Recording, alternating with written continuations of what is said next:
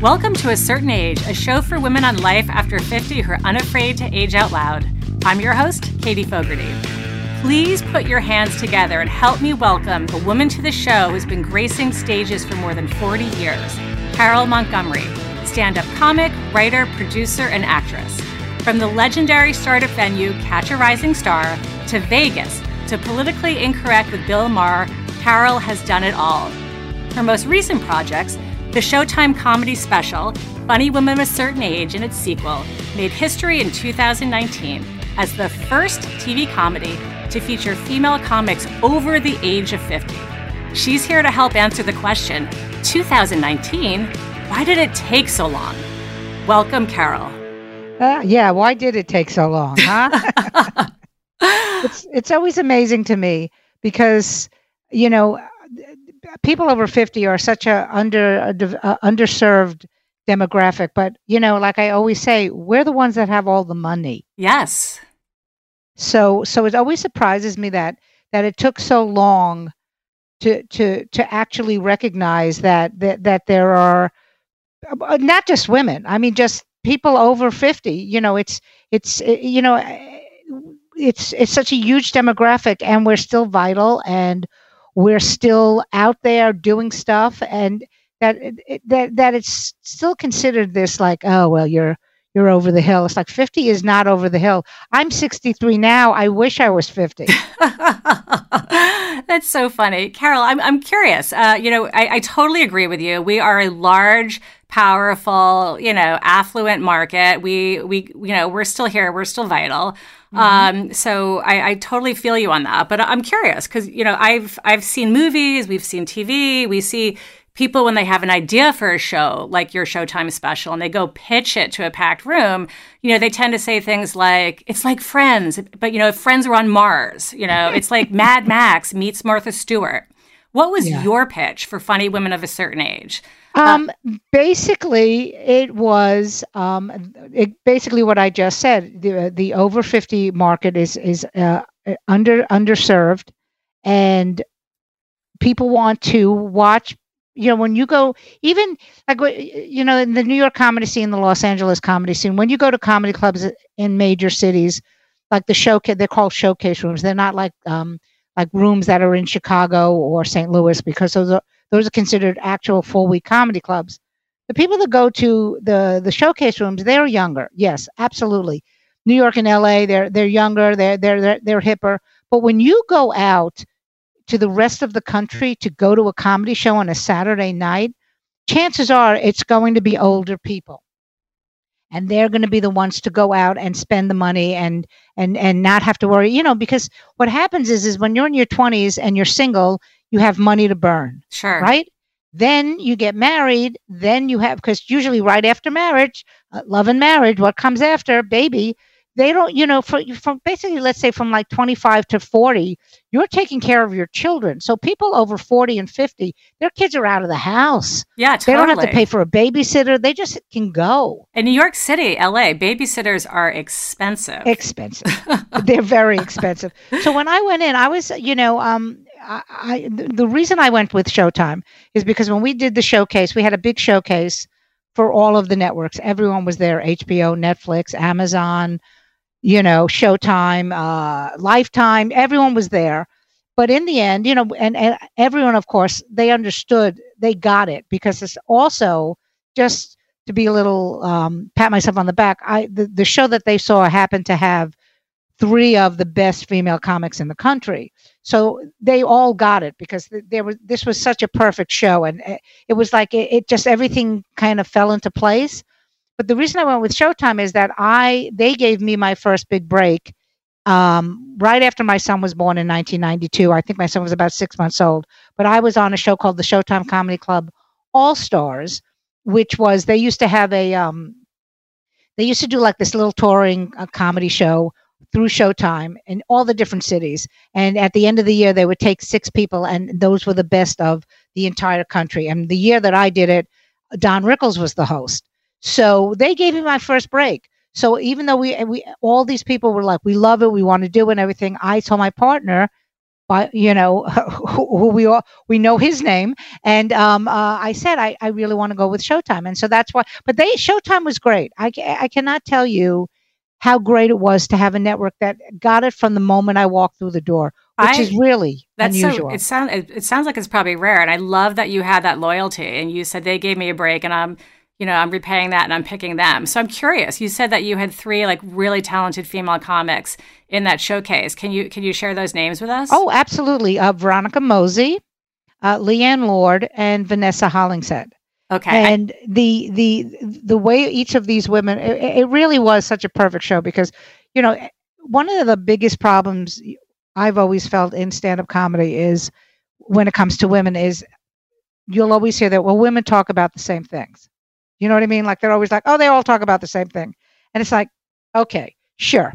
Right." But that you know, and each of these women, you know, not you know veronica is you know, she's an older mom she had her child when she was older leighann has been single her you know she was married but now she's single she doesn't have kids vanessa was married she doesn't have kids so they each brought a unique uh, set of jokes and none of them were the same and and and i wanted to do that also. I wanted to prove that women can you, you can have like six there were six women in each of the specials. You can have six women and every single one of if you didn't like that one, you're gonna like the next one. You didn't like the next one, you're gonna like you know what I mean? Sure. So it's I, I was hoping that I could break the barriers of making when people go, Oh yeah, they all talk about the same. It's like, really? Seriously? I know, but why does no one say that about men? You know, I mean we're not a monolithic uh there you know, there's so many different types of women. I mean, do you right. ever hear that complaint about male comics? No. I mean I I, I I've said that I, I said yeah, I, you know, I said they'll say women are all alike. I said, but yet every young male comic goes on and talks about how he, he gets high in his parents' basement. So, you know what I mean? It's like, okay. So you're it, like, been there, done that. I've heard that there, joke. That. I, I think it has to, you know, when I started, there weren't a lot of women. Um, if there were 15 women, and I started in the late 70s. So, you know, so it was unusual for a woman to be because we were still breaking down the barriers at that point because we had the woman's lib on one end but this was stand-up comedy was still a very very much a boys club. So you, you, there were two it's interesting there were two types of women. There were either women who were um, very tough looking or they were or they were they they they they made themselves not look nice like they made themselves not look good on stage. Hmm. Do you know what I mean? By either being overweight or you know, uh, you know, they weren't or, sexy. They weren't like sexy comics. no, no, no, no, not like now. Because now women, you know, there are many women who are stunning and funny. Sure. You know, it's like all of a sudden we went, wait a minute, I can do that. I'm hot and, and, humorous, right? Oh my gosh. Right. So, uh, so I'm curious because you were talking about how um, you know, there were there were fewer fewer like women weren't um, you know like, there weren't a lot of you when you first started out. No. Uh, has that changed? Do you really have you seen the numbers go up? Oh, absolutely, absolutely. Like I now i mean i don't know if we i don't think we outnumber the men but i would say that we're probably i want to say maybe 70 30 60 40 40% being us and what about the decision makers? You know, because you were going into a room and having to get, you know, someone's attention, get them to say yes. Do you feel that one of the reasons why we were seeing more men uh, on stage is because that there are more men in the decision making roles, you know, casting those male comics versus females? Um, I think, you know, like I said, I it, it, we were one of the last uh, stand up comedy was one of the last male, uh, you know, last boys club that to have the barriers break down. So I think that it's a mixture of everything. I think it's a mixture of people just going, well, we we don't want to work harder to to to push women forward when we have this funny guy. Right. Do you know what I mean? Like I I, I don't think it's I don't I laziness isn't the right word, but I think that people are like, well, we're comfortable with we got all these guys. I mean, yeah, there's a couple of funny women, but and we'll use them, but you know, let's just stick with the guys. It's easier. Yeah, let's stick with what we know and then the people that we hire. So, how did you get started? I mean, you've had this career for a couple of decades now. What first put you on the stage? Um, well, um, I grew. My my father was um, uh, was a, a high school uh, high school teacher, but um, but was always very funny. So he was the one that gave me the love of comedy because my earliest memories are are um, you know he was a teacher, so we when when he'd come home for dinner, you know we'd have dinner and we'd uh, we'd have the t- uh, black and white TV in in our kitchen. We had an Eaton kitchen, and we'd watch Lucy at six. Nice. So you know, like that was when she they they played the. So I I always remember laughing a lot. We watched Abbott and Costello and the Bowery Boys, and and my father turned me on to the Marx Brothers, who end up being my the my heroes of, of comedy. So so through him, I learned, you know, that laughing was a great thing. And ironically, what was funny is I didn't realize this until I was in my mid twenties. But when my father was uh, we we would have the summers off, so he was a bartender up in the Catskill Mountains so as a kid, when my father was setting up the bar, you know, let's say at, you know, six and six at night or something, I would, you know, I would keep him company because I wanted to hang out with my dad. And you know, Rodney Dangerfield would walk in and he'd do a mic check or Totie Fields. So I was around comedy. I mean, I, I, I literally, when I rem- had the memory, I, I said to my father, of course I was going to be a comedian. It was in my blood. I, I was around it every summer. That's so cool. I love that. I love that. So you've had this 40 year career doing stand up, which is, you know, basically standing on stage saying many of the things that uh, some of us think, um, but that we're afraid to say out loud. And in a minute, we're going to go to a commercial break. But when we come back, I want to ask you are there things that are hard to say, you know, or are there things that you won't say? On stage? Yes. Hold on to that thought. We're going to okay. be back in a minute because I want to hear. Menopause is inevitable, but the symptoms that accompany it don't have to be. Meet Kindra, the company that will make your peri to post menopause journey smoother. Kindra has an amazing online quiz which helps identify where you are in your menopause transition. I so love this customization because my experience with menopause looks different from some of my friends. On the very first episode of A Certain Age, I shared that I never had a hot flash, but I did experience bouts of what doctors call mood instability, but what actually felt more like waves of toxic rage. All through April, A Certain Age is exploring the theme of out loud and having candid conversations that no one talks about. Menopause, rage, and dry vagina should probably top that list. I've been taking Kindra's scientifically formulated estrogen free supplements, and they are helping my sleep, mood shifts, and energy. They also have a daily vaginal lotion for dryness, which people rave about. Kindra's products target all of those frustrating signs of menopause that get in the way of vibrant living. Kindra has a great offer for certain age listeners. Any first time purchasers or subscribers get 20% off anything. Use code KATIE20 at checkout. That's K A T I E 20. Head to ourkindra.com for wellness that works. So, Carl, you've been doing stand up on some of the, you know, the biggest stages in the country for years. Mm-hmm. Are there things, you know, you're an expert at saying uncomfortable things, but are mm-hmm. there some things that are harder to say than others, or is anything off limits? Um, well, like, okay, I'll give you an example of how I raised my son, because I, I think this fits in with the question. So, when I was raising my son, and they all knew, I, which is ironic, where he grew up in Las Vegas, where I was working as a comedian in a burlesque topless show, where uh, you know the dancers were topless, and then I'd come out and do funny stuff. So everyone was aware of what I did. I was a comedian, but the rule in the house was you could say whatever you want, including curse words, but you had to make sure it was funny. You couldn't say anything just to use the word. Got so it. the the only thing that I, you know, if anyone tried to do a racist joke or an you know a homophobic joke, I'd stop them in their tracks. I mean, I literally had one time I was driving a bunch of boys to Little League, and this kid starts with one of these races, like you know, the setup was horrible, and I I literally pulled the car over and stopped the car. I said, "What did you just say?" He goes, "But it's a joke." I said, "I said if I ever hear you say that again, you will never." Ever play with Lane again. In fact, you're lucky I don't make you walk to the game right now and he was mortified and he apologized so the so you know like my, actually my son and i were having this conversation recently about comedy and because now there's you know there's a cancel culture and the woke people and they're all fighting and everything.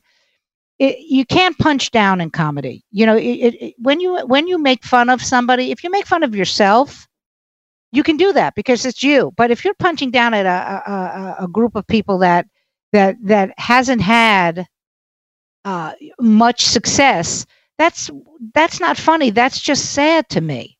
That's a great, great um, filter. For, you know, that we should all be using, uh, sort of beyond comedy. The idea of like just don't punch people below your right. you know your fight weight. And I feel like we've just come out of four years of like, oh yeah, you know, somebody punching people he should not be punching. So right, uh, I love well, that. I love that as a um, as as a filter. But and also the idea of like you know also for your son, it's like make it funny. You know, there's a lot of ways to have uncomfortable conversations or to um, you know kind of mind the truth in, in your life. Uh, uh you know.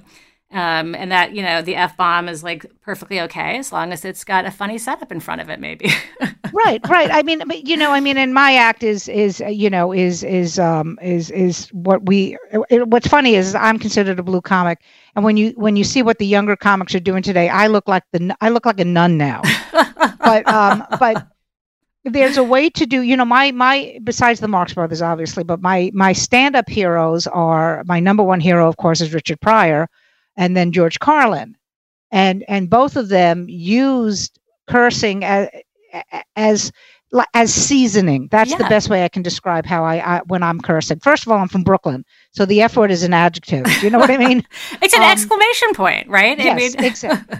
exactly. So so so you, you, there's a way to do. You know, it's funny because when I was uh, I did two shows in Las Vegas, and for the second show, just for the second show that I did, not the act, they were like I said, two separate shows. For my own head, I I decided I wasn't going to curse but I was still going to do the type of material I do, which is, you know, it leans a lot on sex and, and all, you know, and, and, and taboo subjects like that. So the exact, so then one night I decided, and this is just purely just for my own head, I thought I'm going to throw in some F bombs, right? And the next day I got a call from the producer going, they said you were really dirty last night. And the only thing I had changed was putting in the F word. And I, I mean, and, I, and I'm telling you when I say I was doing graphic material about sex, but never cursing, and that was okay. But the fact that I ended up throwing, it was like, it was such a bizarre, you know, experiment for me. That is so bizarre. That is so bizarre. I watched um, your comedy shows back to back last night. I watched uh, Funny Women of a Certain Age. Then I watched more Funny uh, Women of a Certain Age. And I watched them with my husband and my 20 year old daughter. And we were crying, laughing. There oh, that's nice. So... I, that makes me happy. and it was so yeah. funny because we were, you know, we are, she's 20, I'm 51, my husband's 50. You know, we're like across ages, across genders and we were dying. And I loved um, your friend. I think it's uh, maybe it's Veronica or Victoria who sort of starts off with Mrs. Maisel outfit, and she's just oh Lynn, oh Lynn, oh yes, is it Lynn? I mean, she is just like extraordinary. I thought she was such a riot, but I, I'm just curious. You know, do you feel that jokes are generational? Are some things universal? What's your what's your take on that? Well, I think jokes, uh, you know, like they they say in show business that there's only five movie plots. Do you know what I mean? And every, it's everyone's take on uh, on what they do to to make it their own. But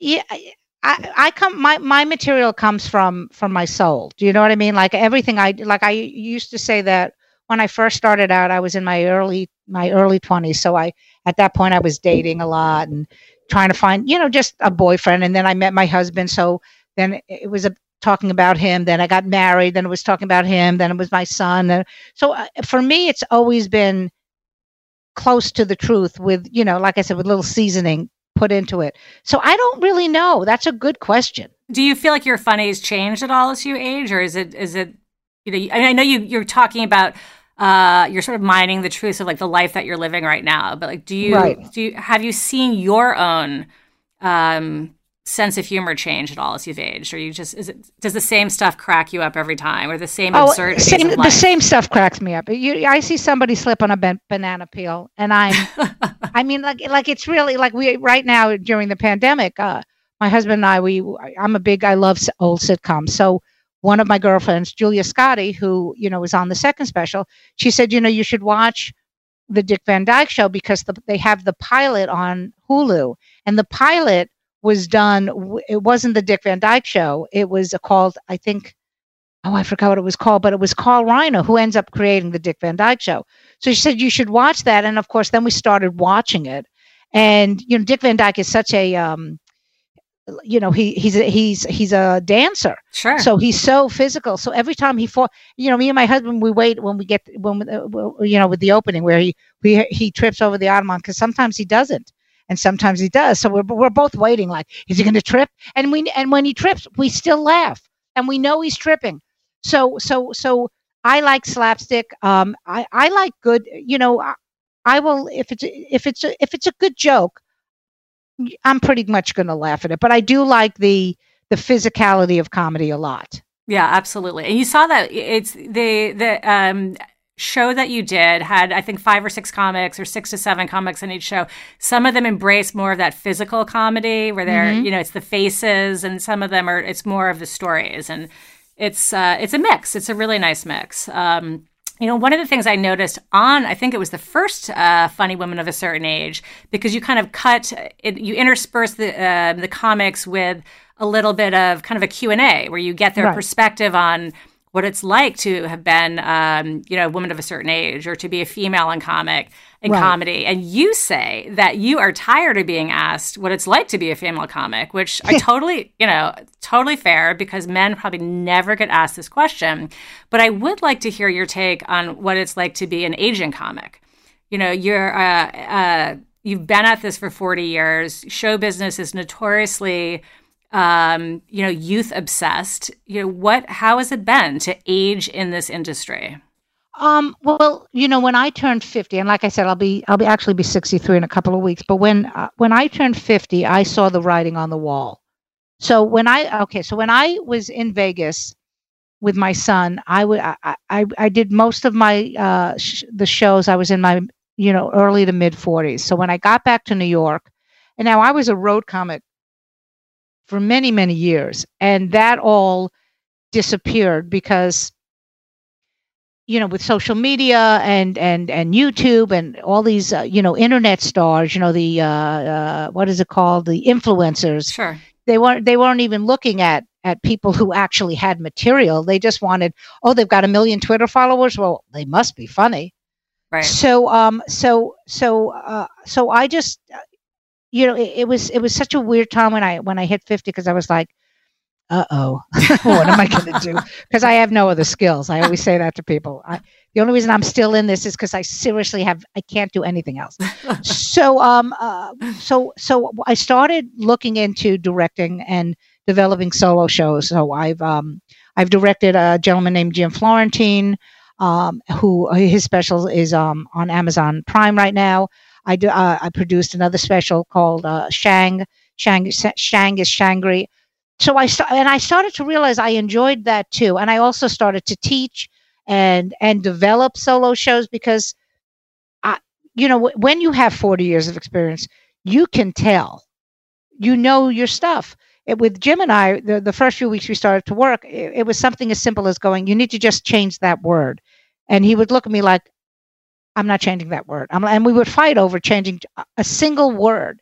And then when we finally put the show up, and of course it worked as, as well as I knew it was going to work, he went, "All right, you were right. I should have changed the word."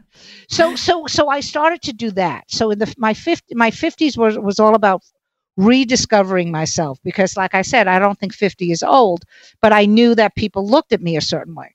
So then I started thinking, okay, let me do this and let me do that. And then I started I was still doing you know part i was still partially doing stand up and but but the the what's the what's the word? The road was drying up anyway. Sure. So in other words when i i i used to this is how, how long i've been like years ago when i was like in my 30s and if i had if i had a date fall out because i work basically three weeks every month but let's say i had a date like i'm let's say i was supposed to work this week we're talking right? Yep I could, and it felt, and, and somebody called and said, Carole, you know, the club burned down. We can't, you know, we have to cancel. I could literally call a club and go, Hey, I just lost my week of work. And they'd be, hold on, I'll call you right back. Okay, you want to come in this week? But, but it's not like that anymore because there's now there's so many comedians and too little of the of the road rooms. So I was like, okay, I'm not, the road was my life. I was on the I took my son on the road with me when he was six months old. So I decided I went, okay, let's figure this out. Now, when I came up with the idea for Funny Women of a Certain Age, I happened to be doing a podcast. One of the women on the show was Veronica Mosey, who, you know, ends up doing the show at the Crane for us when we did that big showcase. And it was two other female comics, and we had so much fun nice. talking and laughing and just and I literally said to my husband, I was I was walking to the subway from from the podcast studio, and I said, "We there should be a show where uh, just female comics. We're all older." And that's how Funny Women of a Certain Age started. It's a little bit long winded, but no, no, I love it. It's sort of like sitting around with your girlfriends and just like crying with laughter about the things that are just totally cracking you up. And it's so smart to like you know, to say like, how can we bottle this magic, you know, and right. and, and, make it available to an audience that's going to love it because they get it, you know, right. and this is we're talking to them and not like as you said, like every comic brings their own unique twist on things, and the jokes aren't all the same, but right. um, together it's like hanging out with a group of girlfriends, right? And and when what what was so great, you know, I I all the women that did the show uh, and you know i'm not going to list them because if i do i, I can't literally I, I always forget somebody because i just do it because i'm 63 but what i loved about both of the shows and this is something that you don't really see with male comics it's not a put down of the men at all but women have a camaraderie you know the the show business wants you to think that women are uh, co- compete with each other you know because that's what all that that whole real housewives series sure. is all about women backstabbing each other if I tell you in both shows, the women couldn't like we had for the first special we had a we had a monitor in the back so so the women could watch the other women they were glued to the monitor watching uh, and and cheering you know like just before the it. you know they'd be like all right you're going on and just before that would happen everyone would be like go kid go get them you know and then the second special vanessa hollingshead and kerri louise both came back to support the show. They were there to support the other women. And Kerri Louise, God, I love her so much. A bunch of us were like really nervous. I, we, you know, it was because I wasn't, but I was running around doing other stuff. So somebody, I heard somebody go, "Oh, I'm going to write. Why don't we do cue cards?"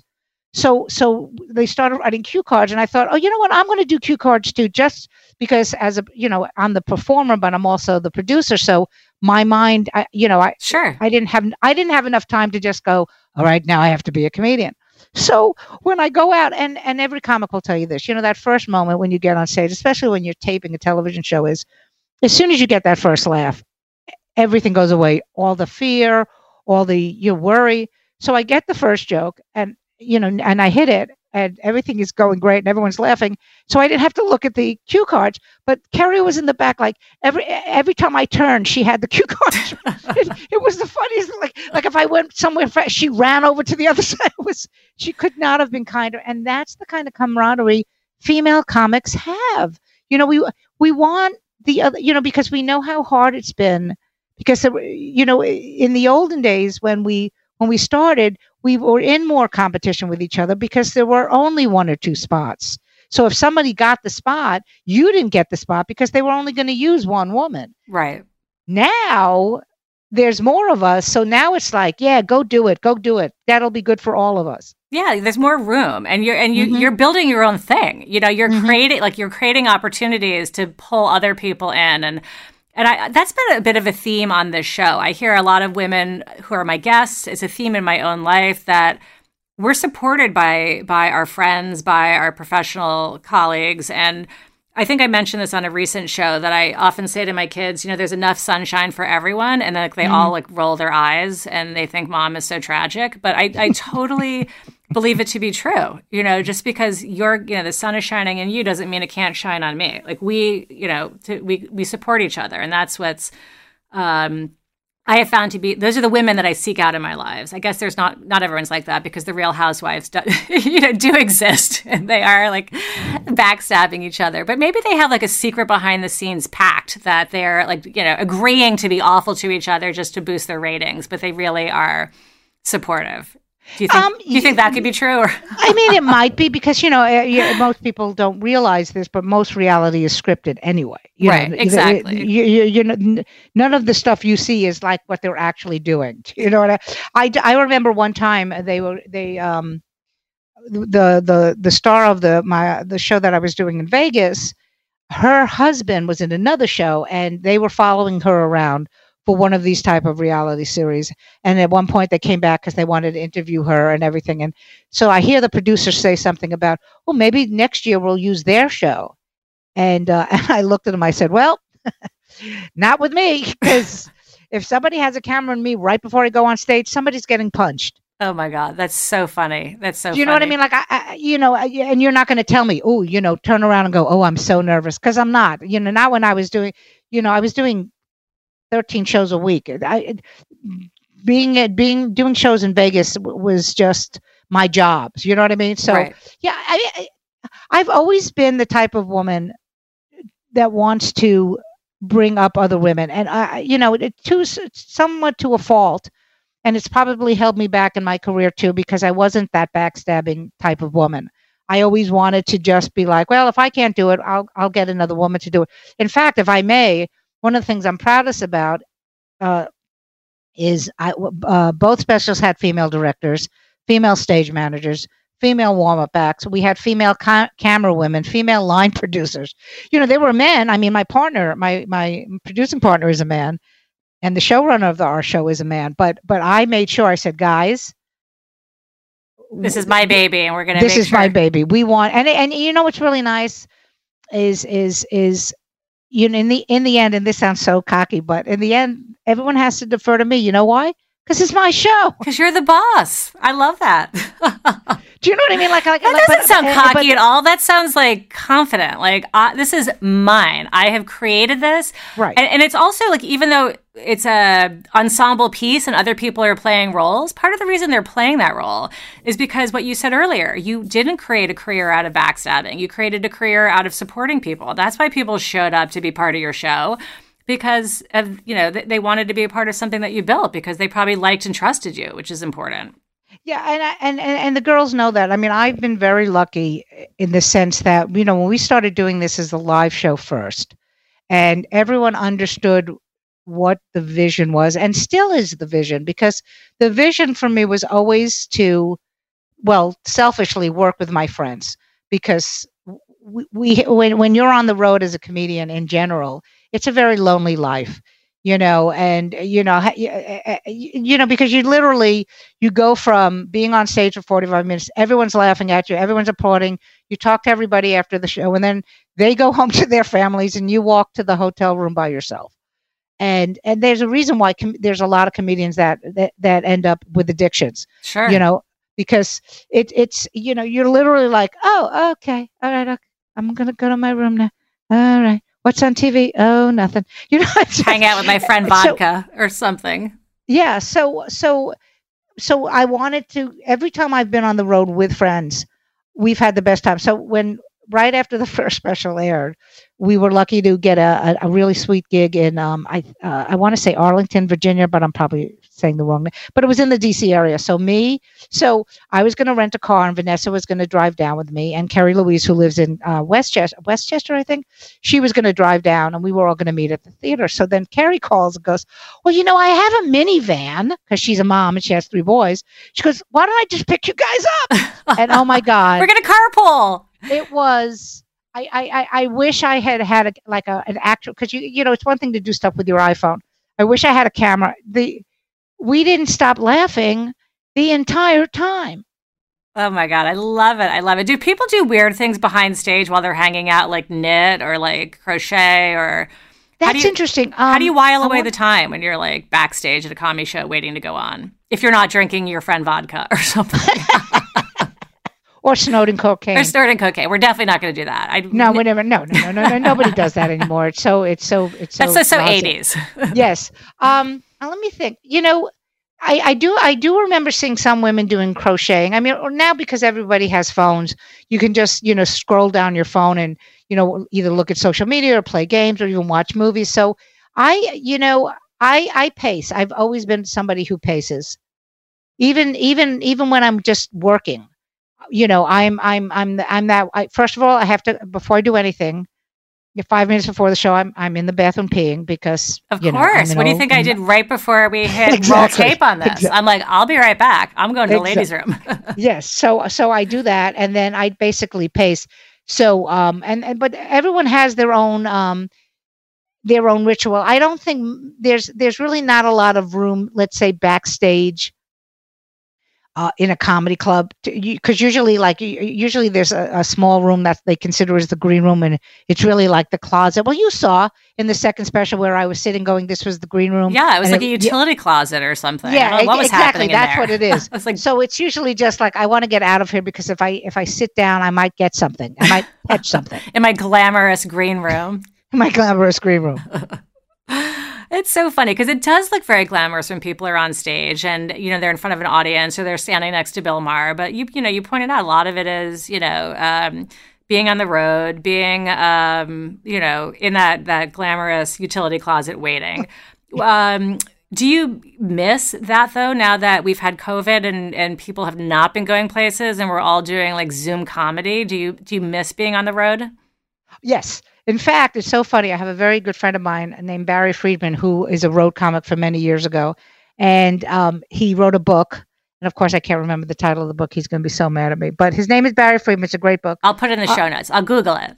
okay and it was all about being on the road and i and he asked me to do a, a you know like a, a, a one or two sentence blurb about it and basically what i wrote was you know that he wrote so vividly about crappy one nighters that he actually made me miss them Aw.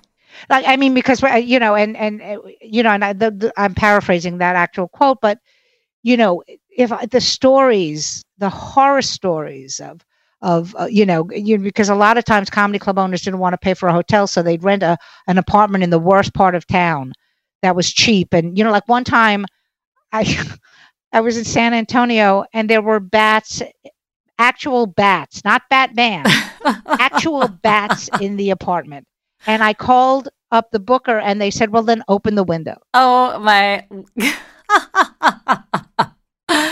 Yeah. That's crazy. yeah oh yeah oh yeah and you know and then of course with you're sharing it with other guys and they're bringing home girls and you know you're Oh you're going my- to have coffee in the morning and you see somebody fully tatted and and you're like oh good morning Good morning. Uh, I'm not going to spoil it, but you do. Uh, everyone's going to need to watch uh, the comedy special to figure out why you never use mayonnaise in a shared in a Yes. shared apartment with other comics. Yeah, uh, yes yes uh, yeah We're going to leave it at that. We're going to leave it to the imagination. But tune in and you will find out the answer to this very burning question. Oh my gosh. You started by telling us the comics that you admire, you know, the, Marx Brothers and the physical comedy of, um, uh, you know, I'm trying to even think, Groucho Marx, whoever. But who, who are there any comics sort of like newly on your radar that are rising up through the ranks that we should be paying attention to? Um, yes, um, uh, uh, Liz Miele, um, who is, uh, you know, it's so funny. I I call her a young comic. She's in her 30s now, but she started at 16. Wow. So I always, she, she's like my comedy daughter. She's, she's, she, when I, when I watch her, I, I get jealous because I'm like, she, she has such a work ethic and she's so, she just you, she like she writes new stuff all the time i'm i'm a what i call myself a lazy writer because i do write but i have to have the inspiration to write so i don't write every day like she does. So she's she's put out her own albums. She's put out her own specials. Uh, she just wrote a book. Ooh. and um and and it's i think simon and simon and schuster. Um uh so so like she's the the one i always say to people you want to watch somebody who's consistently funny liz miele and then there's a young lady named caitlin bailey who i'm working with on a show um uh, on her solo show called whore's eye view and that is uh, and i'm going to mess up this one line one line about the show but it's a 75 minute romp through uh, uh, the beginning of sex work up until the uh, from the beginning till present. Ooh. so and it's a it's a solo show ba- you know and she talks about because she was a sex worker when she was younger. And she talks about that and but it's also funny and poignant and so those are the two women i i think are the most important you know young women coming up. Like i said the the uh, Leighann Lord is uh, one of the best female com- well comics in general. Okay. Just I'm putting all three of these in the show notes, and I'm I'm also going to put in for anyone who's listening who hasn't seen this. I really love Ali Wong, who I think is absolutely funny. Great. She's hilarious. Baby Cobra. Yeah. I mean, she she does two comedy specials. I think like nine months pregnant, and I was yes. just crying with laughter. I mean, I wanted to go to the bathroom for her. I'm like, what is this well, woman he, doing? Here's a great story about that, just to show you the difference. Now, Ali did her special. I want to say, I, I, maybe five years ago. I'm not sure exactly of the timing. So when I was pregnant with my son in 1991, because he was born in February of 92, the last TV show I did was a show called Evening at the Improv. And I was seven months pregnant. And when I went over, like at the end of the show, when I went over to hug the the host of the show, you know, his, his comedy club, he visibly took a step back because he was afraid he was going to hurt me. he like recoiled. yeah, he did. He definitely he recoiled. And what I wanted to do, and I didn't do it. I what I was going to do is take a glass of water behind my back and, and then drop it and go, "Oh my God, I broke water! I have to leave." But they were so they were so worried. They were so terrified, and I only did. You know, that was a TV show. I mean, it was only a six minute set. They were terrified that something was going to happen. Oh my gosh, that is a very very fun memory, and things have definitely changed because I think oh, she, oh, yeah. she like headlined an hour long special like in this, you know, super super pregnant and and extremely extremely funny. All right, well we have a lot of great women to be watching. This has been so much fun, Carole. Um, I do want to ask before we wrap up. You've already given us a couple comics to keep our eyes on, but is there anything else that you want to share with our listeners about? you know shows that are lighting you up or you know where people can follow comics any kind of resource that you want to share before i let you go um honestly i mean this is you know I, am plugging my own show because go for I, it I, I think that the the 10, uh, 10 women i think it's 10 well yeah because i'm the fifth person i'm the sixth person in each of them so it's the 10 women each of follow those women those women you know every single one of them are so good at what they do. So I mean, they were great on my specials, but they all have other things that that that they're doing. You know, Kerri Louise writes, and you know, uh, uh, Vanessa Hollingshead is uh, um, uh, she uh, she's uh, she's teaching right now. Luenell has her own show on YouTube. Everyone has something else. Tammy is touring again. Tammy Pescatelli, Julia Scotti, they're all touring. But watch them and what, what like Julia Scotti has has a has a um, a documentary about her life because she's a transgendered woman and it's called funny that way and so that's that, that that's and that movie is I, I got to see a preview of it broke my heart because i knew julia beforehand i know her now and it's so beautiful and funny and poignant just support you know if, if there's of, of though eh, you know i gave you the young women but these older women support them all lynne koplitz you know, Thea Vidale. I, I, know you see, I'm forgetting everybody. No, this is so. This is such great advice. I'm gonna. I, I have the the two comedy specials which are going into the show notes, but I'm gonna pull out the social media of every single comic in those two shows so people can follow them because there are funny women of a certain age who are still out there knocking it out of the park, doing incredible things, and we want they need to be on our radar. So, how can our listeners keep following you and your work? Um, just go. Uh, you know, I'm I'm on all, all, over social media. You can go to carolemontgomery.com, funnywomenofcertainage.com. On Instagram, I'm Carole uh, at Carole Montgomery Comic. At Twitter, at National Mom. And and just and thank you for saying that. thing that they're these funny women of a certain age. Now, here's the great thing about it is, the that's just the a, a small slice of what is out there. You know, if it was up to me, I'd have a show on every week. do you know and maybe maybe you know the more we do this because you know covid hit at, right after the second special so we're we're you know we're we're starting to get our brand out there again i could literally do a show every week with three different female comics of a certain age and they're they're so just go out and support live comedy and if you get to see a, a, a woman and she's older stay because i'm telling you you're not going to be disappointed that is the perfect note to end on. Carole, thank you so much for being with me today. Thank you. This was lovely. I really, I, I had, and you know, I had a great time. Thank you so much. This wraps a certain age, a show for women over 50 who are aging without apology. If you enjoyed this week's show, please head to Apple Podcasts, Spotify, or wherever you listen to review the show because reviews help us grow. So do your thing and feel free to give us five stars. Join me next week when I sit down with silver hair evangelist Katie Emery of the popular blog Katie Goes Platinum. After 25 years of coloring her hair, Katie ditched the dye and now coaches other women on going gray. Special thanks to Michael Mancini, who composed and produced our theme music. See you next time, and until then, age boldly, beauties.